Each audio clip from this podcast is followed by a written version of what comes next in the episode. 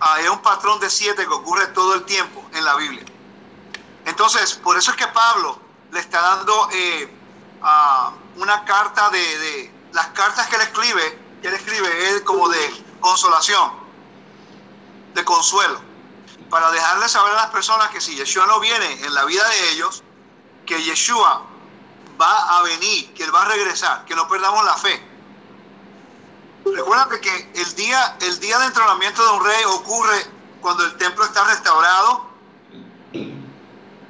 y ocurre en siete días. Entonces, por eso es que la promesa de resurrección de los muertos. Porque si morimos antes que Yeshua regrese, ya, ya Él nos ha dado la libertad absoluta. En otras palabras, la muerte no tiene, uh, no tiene, no se enseñorea a nosotros. Porque ya Él venció la muerte. Porque anunció lo que es la, pagó la deuda. En otras palabras, hizo eh, la remisión. Y por eso que eso ocurre en el año 7000. Si vemos nosotros en el libro Apocalipsis, esto está ocurriendo ya al principio del año 7000 y vamos a estar con él mil años. ¿Mil años de dónde? Bueno, de la creación. ¿Cómo sabemos eso? Ok. Génesis capítulo 6. ¿Por qué estamos estableciendo esta primicia de lo que es los seis mil años? Porque en Génesis capítulo, cuando hay un juicio divino en la historia de Noé, algo curioso ocurre. En el capítulo 6 dice, y Adonai dijo, no contenderá mi espíritu con el hombre para siempre porque ciertamente él es carne, mas serán sus días 120 años. Pero mira qué interesante. Si tú vas al capítulo 5, versículo 32, dice, y siendo Noé de 500 años, engendró a Sem, a Cam y a Jefet. Si vas al capítulo 7, versículo 6, dice, era Noé de 600 años cuando el diluvio de las aguas vino sobre la tierra. Entonces, no, son 120, no fueron 120 años que le tomó para construir el arca. Eso es lo que nosotros pensamos basado en nuestro entendimiento, porque a veces no leemos el capítulo entero. Entonces, 120 años. ¿Qué usted cree si le sugiero que multiplique 120 por 50, que es el jubileo? Son 6.000 años. Y al séptimo año, que es mil años, de los seis mil, ahí es cuando Él va a morar con nosotros por mil años en la tierra. Si entendemos los principios del antiguo Medio Oriente, cómo ellos veían la cosmología, la antropología, estas cosas, la Biblia va a tener más sentido. Por ejemplo, cuando estaba hablando acerca del Evangelio, ¿cuántos de ustedes nunca lo habían notado, nunca lo habían conectado con, con, con, con, con César? Porque no estudiamos culto imperial el culto imperial y el estudio de ello eh, tiene que ser un requisito para poder entender la, dinámica que estaba ocurriendo en el primer siglo. Entonces la buena nueva es, para una persona del primer siglo, la buena nueva era, ah, vamos a ser liberados liberados de los romanos. Eso es lo que Judá ah, Iscariote pensaba.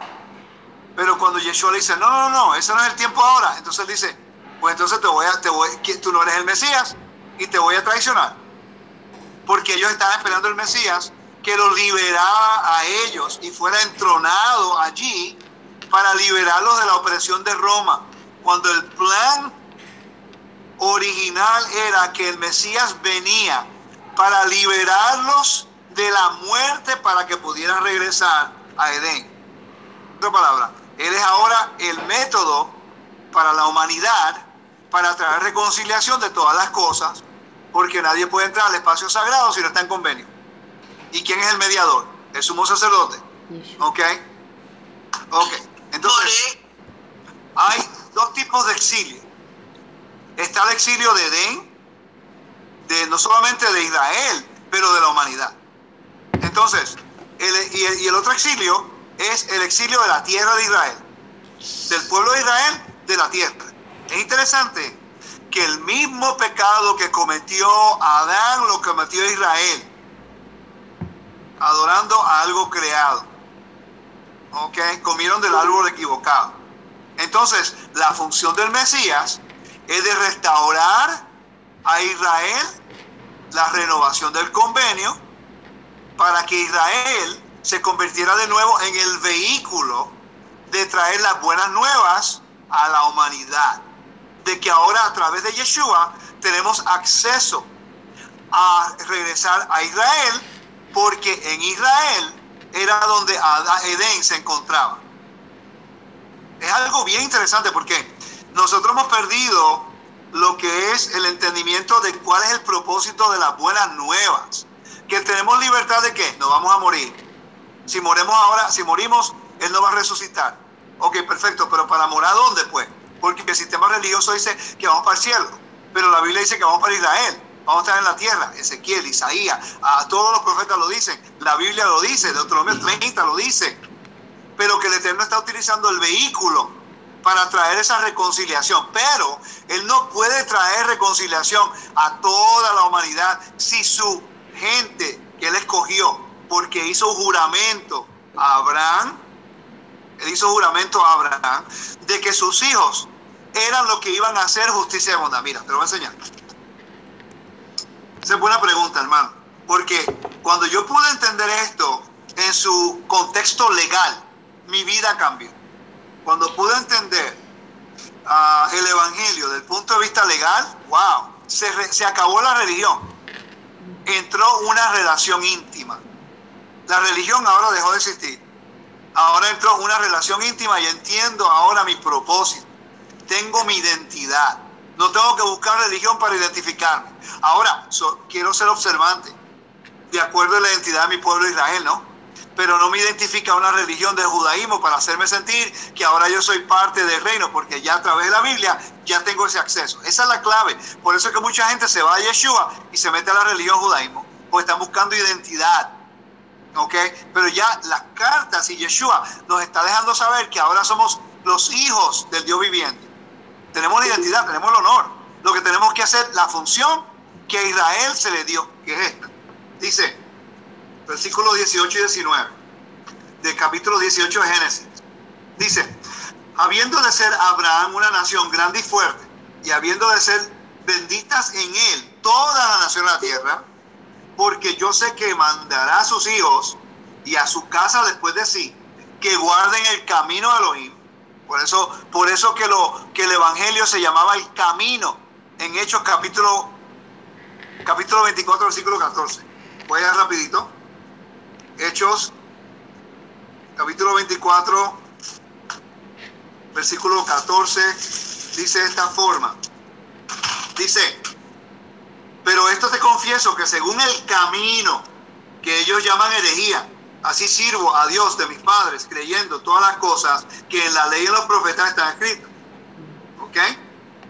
Entonces, Ah, pero mira lo que dice Pablo, aquí dice, teniendo esperanza en Dios, la cual ellos también abrigan, de que ha de haber, haber resurrección de los muertos, así de justos como de injustos.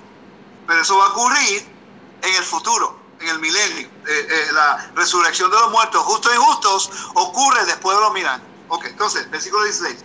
Y por esto procuro tener siempre en conciencia, sin ofensa ante Dios y ante los hombres entonces estamos viendo que después Pablo dice en el versículo 17, pero pasado algunos años vine a hacer limosnas a mi nación y presentar ofrendas. ¿Ok? Él sabía esto.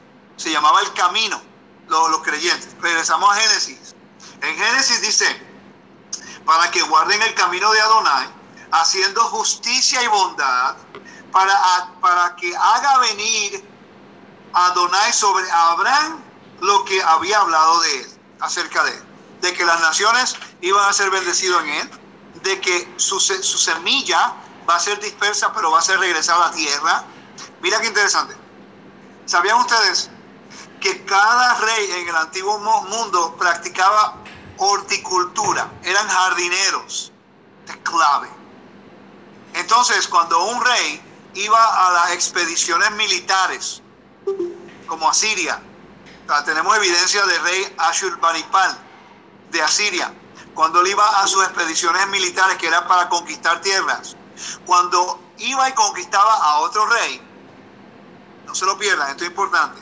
Cuando iba, a cuando iba a conquistar a otro rey, cuando mataba al rey, destruía el templo y dominaba al pueblo, él dejaba una imagen de él en ese país para que la gente viera que él era el que tenía dominio sobre ese país. En la Biblia no hay imagen, sino Israel es el que da dominio. El pueblo de Israel es el que presenta el dominio de Dios en la, en la tierra de Israel. Porque Israel es la imagen de Dios invisible. Ok. Entonces, el rey que conquistaba al otro rey, antes de regresar a su país en victoria, ¿cómo era que en su país sabían que había tenido victoria? Ok, ese rey que conquistó a ese otro rey, iba al jardín del rey conquistado y él tomaba de los árboles de frutos más lindos, los removía del jardín del rey que conquistó y lo llevaba a su jardín, en su reino, lo plantaba en su jardín, que estaba al lado del templo y al lado del palacio, como una señal de victoria en contra de los enemigos. Ah, entonces, tengo una enseñanza solo ahí. Vamos a Salmo 82, a 92. Salmo 92, que es el Salmo del Shabbat.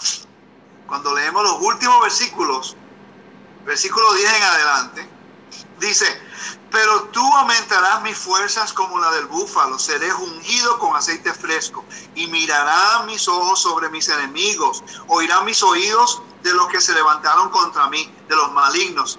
El justo florecerá como la palmera, crecerá como el cedro del Líbano. Recuérdate que somos la semilla de Abraham, ¿ok? Somos dispersos entre las naciones.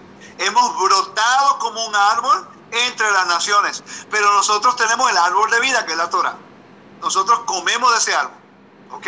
El Padre nos ha dado a nosotros a escoger del árbol de la ciencia y del árbol de la vida. Y nosotros hemos escogido de comer del árbol de la vida. En este caso, Yeshua se convierte, vamos a hablar de eso después, pero ahora mismo eh, Romanos 11 nos dice que Israel es un olivo. ¿Ok? Somos un árbol del olivo. En Isaías dice que Israel o, Judá o Israel es un viñedo. ¿Ok? Y que el Padre es el gran, ah, es el gran jardinero. No te vayas. Tengo que hacer este estudio de nuevo porque tengo más información. Ok, capítulo 15 de Juan, capítulo, versículo 1 dice, yo soy la vid verdadera y mi padre es el labrador. ¿Eh? Yeshua dice, yo soy la vid verdadera y mi padre es el labrador. En otra versión dice, mi padre es jardinero. Entonces, cuando regresamos a Salmo 92, que es el salmo de reposo, recuerda que la palabra descansar o reposo es una expresión idiomática para hablar acerca de lo que es reinar. Se reina desde el templo, por eso se necesita un tercer templo. Hubiera grabado las preguntas y respuestas, Dios mío. Cada vez que no lo grabo siempre hablo de algo diferente que no había conectado anteriormente. El versículo 13 dice, plantados, ¿cuál es el versículo 12 de nuevo? El justo florecerá como la palmera, crecerá como cedro en el Líbano. Plantados en la casa de Adonai, en los atros de nuestro Elohim florecerán. Aunque en la vejez fructificarán, estarán vigorosos y verdes. ¿Para qué? Mira qué interesante, versículo 15. Para anunciar que Adonai, mi fortaleza, es recto y que en él no hay injusticia. Por eso es que Yeshua estaba sanando la mayoría de las personas en el Shabbat. Para que vieran que el Eterno está enviando el mensaje de completa restauración, que el caos no tiene soberanía sobre el orden perfecto dentro del espacio sagrado de Dios, que es el Shabbat.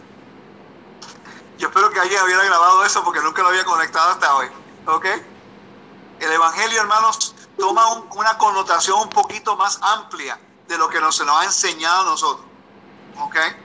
No elimina lo que hemos aprendido, sino se amplía un poco más. Ahora, Karina, ¿tienes pregunta? Por favor. Sí, por favor, repetime de vuelta lo que acabas de conectar. Ay, Dios mío, ¿qué yo dije?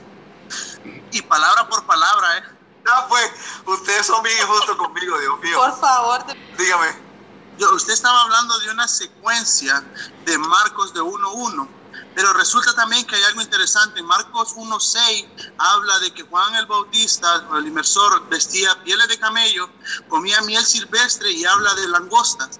¿Qué, qué es, qué, qué, qué, interpretación tiene en el orden que estaba hablando y a quiénes se refiere cuando habla de todas esas cosas? Honestamente, yo ni sé. Yo, si yo no sé, te lo digo. Eso siempre me llama, me, me ha... No, no tengo idea. Y no quiero especular porque en realidad no sé. Pero el yo creo que sería... Hay personas que dicen... esto es una... Ok, esto es una teoría. Ok. Dicen que Juan el Bautista se fue. Él era un sacerdote, pero no, no sirvió en el templo hasta cierto punto. Porque dicen que él se fue y que esta, esto, esta es la leyenda, ¿ok? no, no, no, no estoy diciendo que yo creo esto. Pero dicen que, que en el templo se guardaban las vestimentas de Adán. No sé cómo llegaron a esa conclusión, pero... Y que lo que, estaba, lo que tenía puesto eran las vestimentas de Adán, pero eso es la leyenda. Así que yo no pongo ningún tipo de, de, de, verificación en eso porque en realidad pues es una leyenda. Pero no estoy seguro y no sé. Por eso es que no me gusta dar una respuesta si no estoy al tanto de la información. Disculpa, Daniel, no te puedo ayudar más. Otra pregunta más de acuerdo acá al tema, el hermano, el hermano Bruno, ¿cómo le va mi hermanito? Bueno, Rico, hablando de eso, eh, preguntarte cuál es tu opinión en cuanto a Zacarías 6, 12, eh, porque ha sido mi entendimiento que cuando el Mesías regrese, Él va a construir, eh, el, bueno, ya sea el tercer templo, pero Él va a construir un templo para Yahweh que es el templo en el cual él va a ministrar por el milenio. Y quisiera tu, tu, tu opinión sobre eso. ¿Sacarías qué? Eh, 6, eh, 12 eh, y 13. Dice, y hablarás diciendo, así hablaba Adonai Elohim, a lo de los ejércitos, diciendo, he aquí el varón cuyo nombre renuevo, el cual brotará de sus raíces, edificará el templo de Adonai. ¿Ok? Él edificará el templo de Adonai y él llevará gloria, honor y se sentará y dominará en su trono. Y habrá sacerdote a su lado y consejo de paz entre ambos. ¿Ok? Tú notas que no está diciendo que él va a ser el sacerdote, sino que el sacerdote Sadok va a estar a su lado. Ahora, mira qué interesante. Cuando se habla de, de Herodes, ¿qué decimos nosotros acerca del templo? ¿El templo de quién? De Herodes, ¿no? Pero Herodes no lo construyó. Herodes fue el, rey que facilitó la construcción del templo. Por cierto, uh, hubieron casi 11 mil sacerdotes que, que contrataron, no, que contrataron, le enseñaron a ser albañiles, porque los sacerdotes eran los únicos que podían este, construir dentro de la saga. El saga era los atrios sacerdotes. Esa área la terminaron un año y medio. Cuando decimos construir, que el Mesías va a construir, el Mesías no puede construir nada en espacio sagrado de sacerdote porque sería usurpación. El mismo, los mismos levitas no podían parar, eh, entrar al área de los sacerdotes. Los israelitas no podían entrar al área de los levitas. La mujer no podía entrar a ciertas áreas de los hombres. El gentil no podía entrar al templo. Entonces, cuando decimos que el Mesías construirá el templo es porque bajo, bajo su reinado, Él va a facilitar los recursos para que eso se lleve a cabo. David no construyó el templo, pero Salomón, él no lo hizo con sus manos. David facilitó y Salomón lo dirigió. Él era el rey en la construcción del templo. Exacto, o sea que podríamos decir que sí, que cuando él regrese bajo, bajo su reinado es que va, eh, eh, como él va a oversee de, de, la construcción del templo. No que él vaya a estar oficiando como sacerdote, pero que él va a estar, este templo que habla aquí, él va a estar eh, a cargo de que eso se construya. O sea, que no va, él no va a, eso es una realidad. Exacto. Mire, hermano Bruno, esa es la confusión más grande porque las personas, muchas personas pues no han tenido la oportunidad de estudiar en más detalle lo que es Antiguo Medio Oriente y, el, y los roles de los templos. Entonces, mira, mira qué interesante que el templo, el segundo templo, cuando regresaron de Babilonia, no sé si están al tanto, que estuvo funcionando 23 años solamente el altar. El altar nada más. Porque cuando ellos regresaron, la gente de Efraín, interesante, los efraimitas, ellos se opusieron al templo. Hay unos patrones aquí muy interesantes. Los mismos efraimitas se opusieron de la gente de Samaria, enviaron carta a Persia a quejarse de la gente en Jerusalén y no permitieron que terminara la construcción. Pero el altar sí estuvo funcionando mucho tiempo.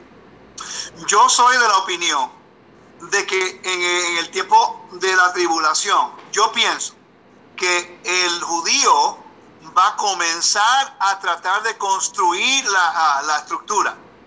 Lo primero que tiene que ser construido es el altar. Lo primero. Siete días, en el octavo día, un altar para el Señor.